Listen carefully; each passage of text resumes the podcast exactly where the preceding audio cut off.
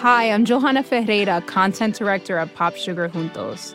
Juntos is all about celebrating Latinx culture, pride, our many intersectional identities, and joy.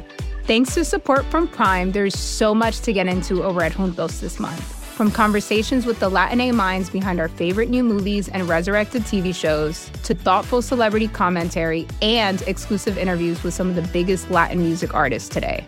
And it doesn't stop there. Get more of the music, movies, and shopping you love on Prime. Whatever you're into, it's on Prime. Visit amazon.com slash prime to get more of whatever you're into from streaming to shopping. And get all of our latest coverage at popsugar.com slash juntos. Con amor, Johanna. Chapter 8 Mobilis in Mobili. This forcible abduction, so roughly carried out, was accomplished with the rapidity of lightning. I shivered all over. Whom had we to deal with? No doubt some new sort of pirates who explored the sea in their own way. Hardly had the narrow panel closed upon me when I was enveloped in darkness. My eyes, Dazzled with the outer light, could distinguish nothing. I felt my naked feet cling to the rungs of an iron ladder.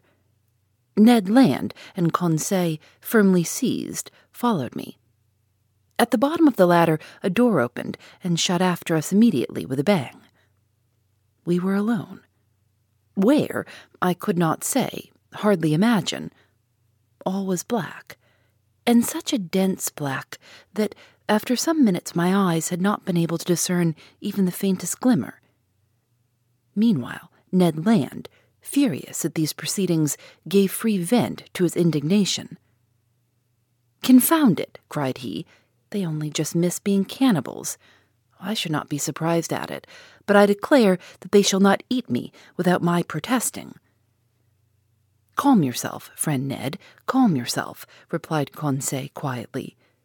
Do not cry out before you are hurt. We are not quite done for yet.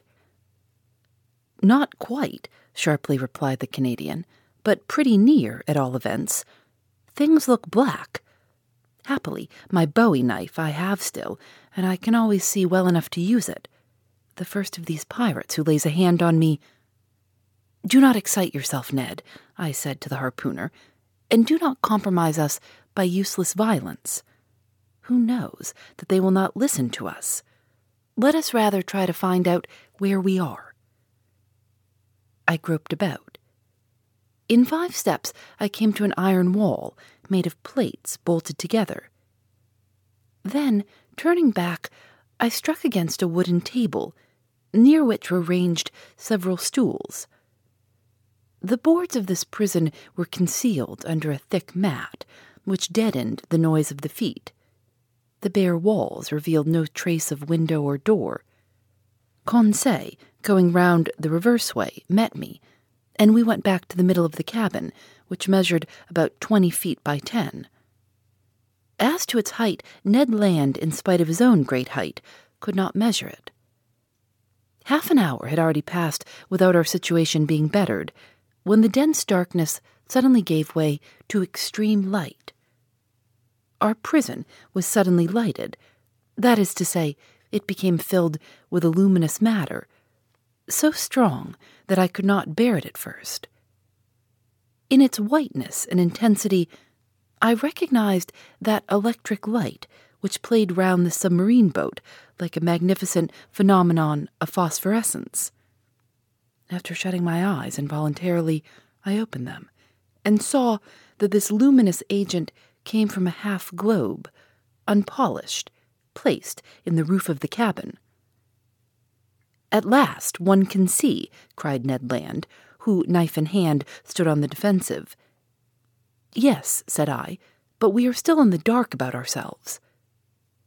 Let master have patience, said Conseil. The sudden lighting of the cabin enabled me to examine it minutely. It only contained a table and five stools. The invisible door might be hermetically sealed. No noise was heard. All seemed dead in the interior of this boat. Did it move? Did it float on the surface of the ocean? Or did it dive into its depths? I could not guess. A noise of bolts was now heard, the door opened, and two men appeared. One was short, very muscular, broad shouldered, with robust limbs, strong head, an abundance of black hair, thick mustache, a quick, penetrating look, and the vivacity which characterizes the population of southern France. The second stranger merits a more detailed description. I made out his prevailing qualities directly self confidence, because his head was well set on his shoulders, and his black eyes looked around with cold assurance. Calmness, for his skin, rather pale, showed his coolness of blood.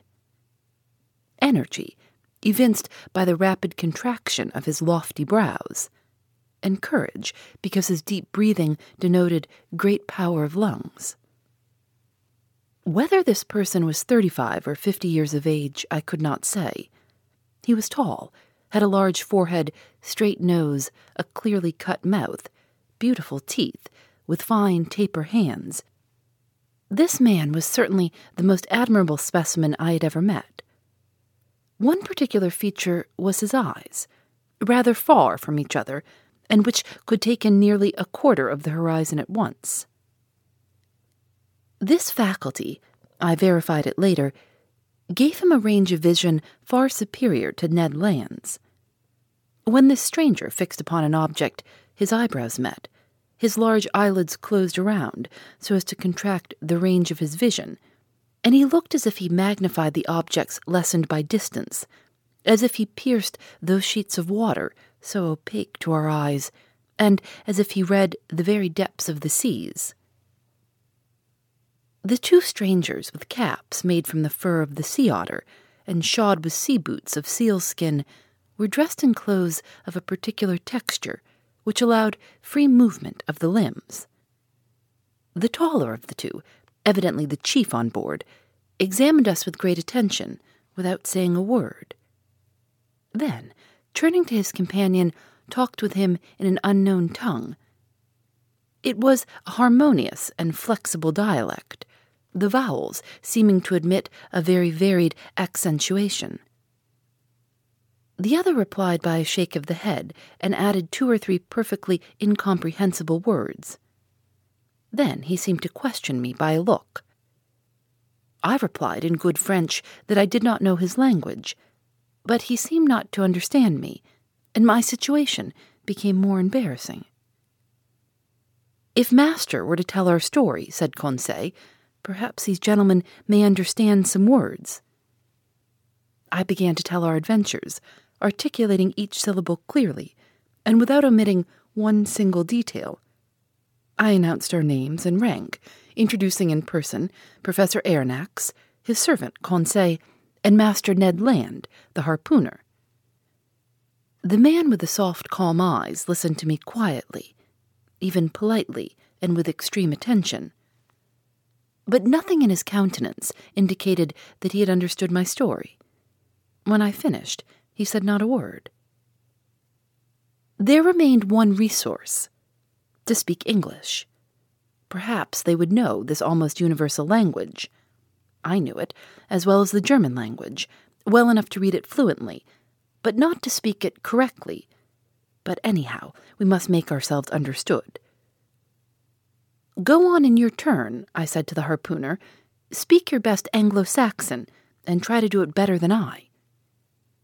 Ned did not beg off, and recommenced our story. To his great disgust, the harpooner did not seem to have made himself more intelligible than I had. Our visitors did not stir. They evidently understood neither the language of England nor France. Very much embarrassed, after having vainly exhausted our speaking resources, I knew not what part to take, when Conseil said, If master will permit me, I will relate it in German. But in spite of the elegant terms and good accent of the narrator, the German language had no success. At last, nonplussed, I tried to remember my first lessons and to narrate our adventures in Latin but with no better success. This last attempt being of no avail, the two strangers exchanged some words in their unknown language, and retired. The door shut. It is an infamous shame, cried Ned Land, who broke out for the twentieth time. We speak to those rogues in French, English, German, and Latin, and not one of them has the politeness to answer. Calm yourself, I said to the impetuous Ned. Anger will do no good. But do you see, Professor, replied our irascible companion, that we shall absolutely die of hunger in this iron cage? Bah, said Conseil philosophically, we can hold out some time yet. My friends, I said, we must not despair. We have been worse off than this. Do me the favor to wait a little before forming an opinion upon the commander and crew of this boat. My opinion is formed, replied Ned Land sharply. They are rascals. Good, and from what country? From the land of rogues. My brave Ned, that country is not clearly indicated on the map of the world, but I admit that the nationality of the two strangers is hard to determine. Neither English, French, nor German, that is quite certain. However, I am inclined to think that the commander and his companion were born in low latitudes. There is southern blood in them, but I cannot decide by their appearance whether they are Spaniards, Turks, Arabians, or Indians. As to their language, it is quite incomprehensible. There is the disadvantage of not knowing all languages, said Conseil, or the disadvantage of not having one universal language. As he said these words, the door opened. A steward entered. He brought us clothes, coats, and trousers made of a stuff I did not know. I hastened to dress myself, and my companions followed my example. During that time, the steward, dumb, perhaps deaf, had arranged the table and laid three plates. This is something like, said Conseil. Bah, said the angry harpooner. What do you suppose they eat here?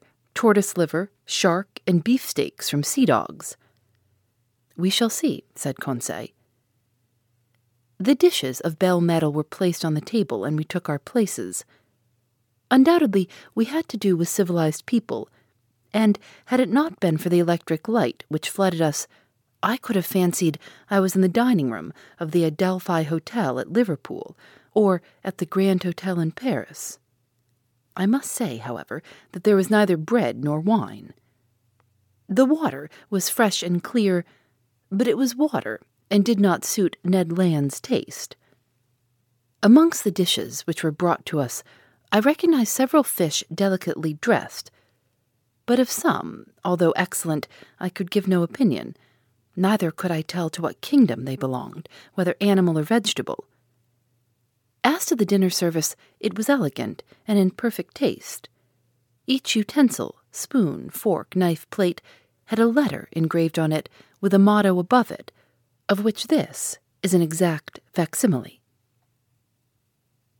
Mobilis in mobili, N. The letter N was no doubt the initial of the name of the person who commanded at the bottom of the seas. Ned and Conseil did not reflect much. They devoured the food, and I did likewise. I was, besides, reassured as to our fate, and it seemed evident that our hosts would not let us die of want. However, everything has an end, everything passes away even the hunger of people who have not eaten for fifteen hours. Our appetite satisfied, we felt overcome with sleep. Faith, I shall sleep well, said Conseil. So shall I, replied Ned Land. My two companions stretched themselves on the cabin carpet and were soon sound asleep. For my own part, too many thoughts crowded my brain, too many questions pressed upon me, too many fancies kept my eyes half open. Where were we? What strange power carried us on? I felt, or rather fancied I felt, the machine sinking down to the lowest beds of the sea. Dreadful nightmares beset me. I saw in these mysterious asylums a world of unknown animals, amongst which this submarine boat seemed to be of the same kind, living, moving, and formidable as they. Then my brain grew calmer my imagination wandered into vague unconsciousness, and I soon fell into a deep sleep. Chapter 9 Ned Land's Tempers. How long we slept, I do not know, but our sleep must have lasted long, for it rested us completely from our fatigues. I woke first. My companions had not moved and were still stretched in their corner. Hardly roused from my somewhat hard couch, I felt my brain freed, my mind clear. I then began an attentive examination of our cell. Nothing was changed inside. The prison was still a prison, the prisoners prisoners. However, the steward, during our sleep, had cleared the table. I breathed with difficulty. The heavy air seemed to press my lungs. Although the cell was large, we'd evidently consumed a great part of the oxygen that it contained. Indeed, each man consumes in an hour the oxygen contained in more than 176 pints of air, and this air, charged as then with a nearly equal quantity of carbonic acid, becomes unbreathable. It became necessary to renew the atmosphere of our prison, and no doubt the whole in the submarine boat that gave rise to a question in my mind. How would the commander of this floating dwelling place proceed? Would he obtain air by chemical means, in getting by heat the oxygen contained in chlorate of potash, and in absorbing carbonic acid by caustic potash? Or a more convenient, economical, and consequently more probable alternative, would he be satisfied to rise and take breath at the surface of the water like a whale, and so renew for 24 hours the atmospheric provision. In fact, I was already obliged to increase my respirations to eke out of this cell the little oxygen it contained, when suddenly I was refreshed by a current of pure air and perfumed with saline emanations. It was an invigorating sea breeze charged with iodine. I opened my mouth wide and my lungs saturated themselves with fresh particles. At the same time, I felt the boat rolling. The iron plated monster had evidently just risen to the surface of the ocean to breathe, after the fashion of whales. I found out from that the mode of ventilating the boat. When I had inhaled this air freely, I sought the conduit pipe, which conveyed to us the beneficial whiff, and I was not long in finding it. Above the door was a ventilator through which volumes of fresh air renewed the impoverished atmosphere of the cell. I was making my observations when Ned and Conseil awoke almost at the same time under the influence of this reviving air. They rubbed their eyes, stretched themselves, and were on their feet in an instant. Did master sleep well? asked Conseil with his usual politeness. Very well, my brave boy. And you, Mr. Land? Soundly, Professor, but I don't know if I'm right or not. There seems to be a sea breeze. A seaman could not be mistaken, and I told the Canadian all that had passed during his sleep. Good, said he. That accounts for those roarings we heard when the supposed narwhal sighted the Abraham Lincoln. Quite so, Mr. Land. It was taking breath. Only Mr. Aronnax.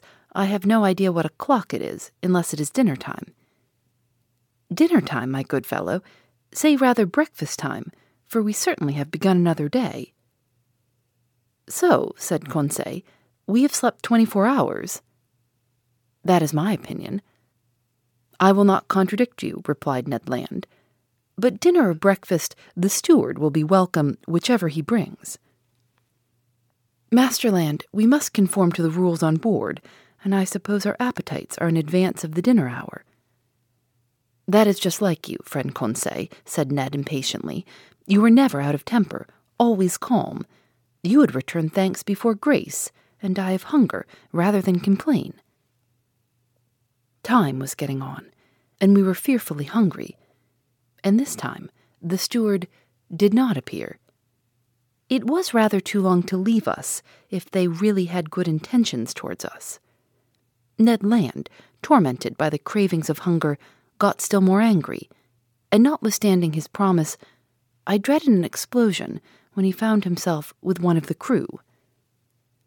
For two hours more, Ned Land's temper increased. He cried, he shouted, but in vain. The walls were deaf. There was no sound to be heard in the boat. All was still as death. It did not move, for I should have felt the trembling motion of the hull under the influence of the screw. Plunged in the depths of the waters, it belonged no longer to earth. The silence was dreadful. I felt terrified. Conseil was calm. Ned Land roared. Just then a noise was heard outside. Steps sounded on the metal flags. The locks were turned, the door opened, and the steward appeared. Before I could rush forward to stop him, the Canadian had thrown him down and held him by the throat. The steward was choking under the grip of his powerful hand. Conseil was already trying to unclasp the harpooner's hand from his half suffocated victim, and I was going to fly to the rescue, when suddenly I was nailed to the spot by hearing these words in French Be quiet, Master Land, and you, Professor, will you be so good as to listen to me? Hey, this is Scott Galloway, author, professor, entrepreneur, and most importantly, host of the Prop G podcast. We got a special series running on right now called The Future of Work, where I answer all your questions on surprise, the future of work. Questions including what are we missing when we work remotely, or how do we handle work life balance when a major opportunity comes knocking? From the provocative to the technical, we're offering insights you won't want to miss. So tune in to the future of work, a Prop G Pod special sponsored by Canva. You can find it on the Prop G Pod wherever you get your podcasts.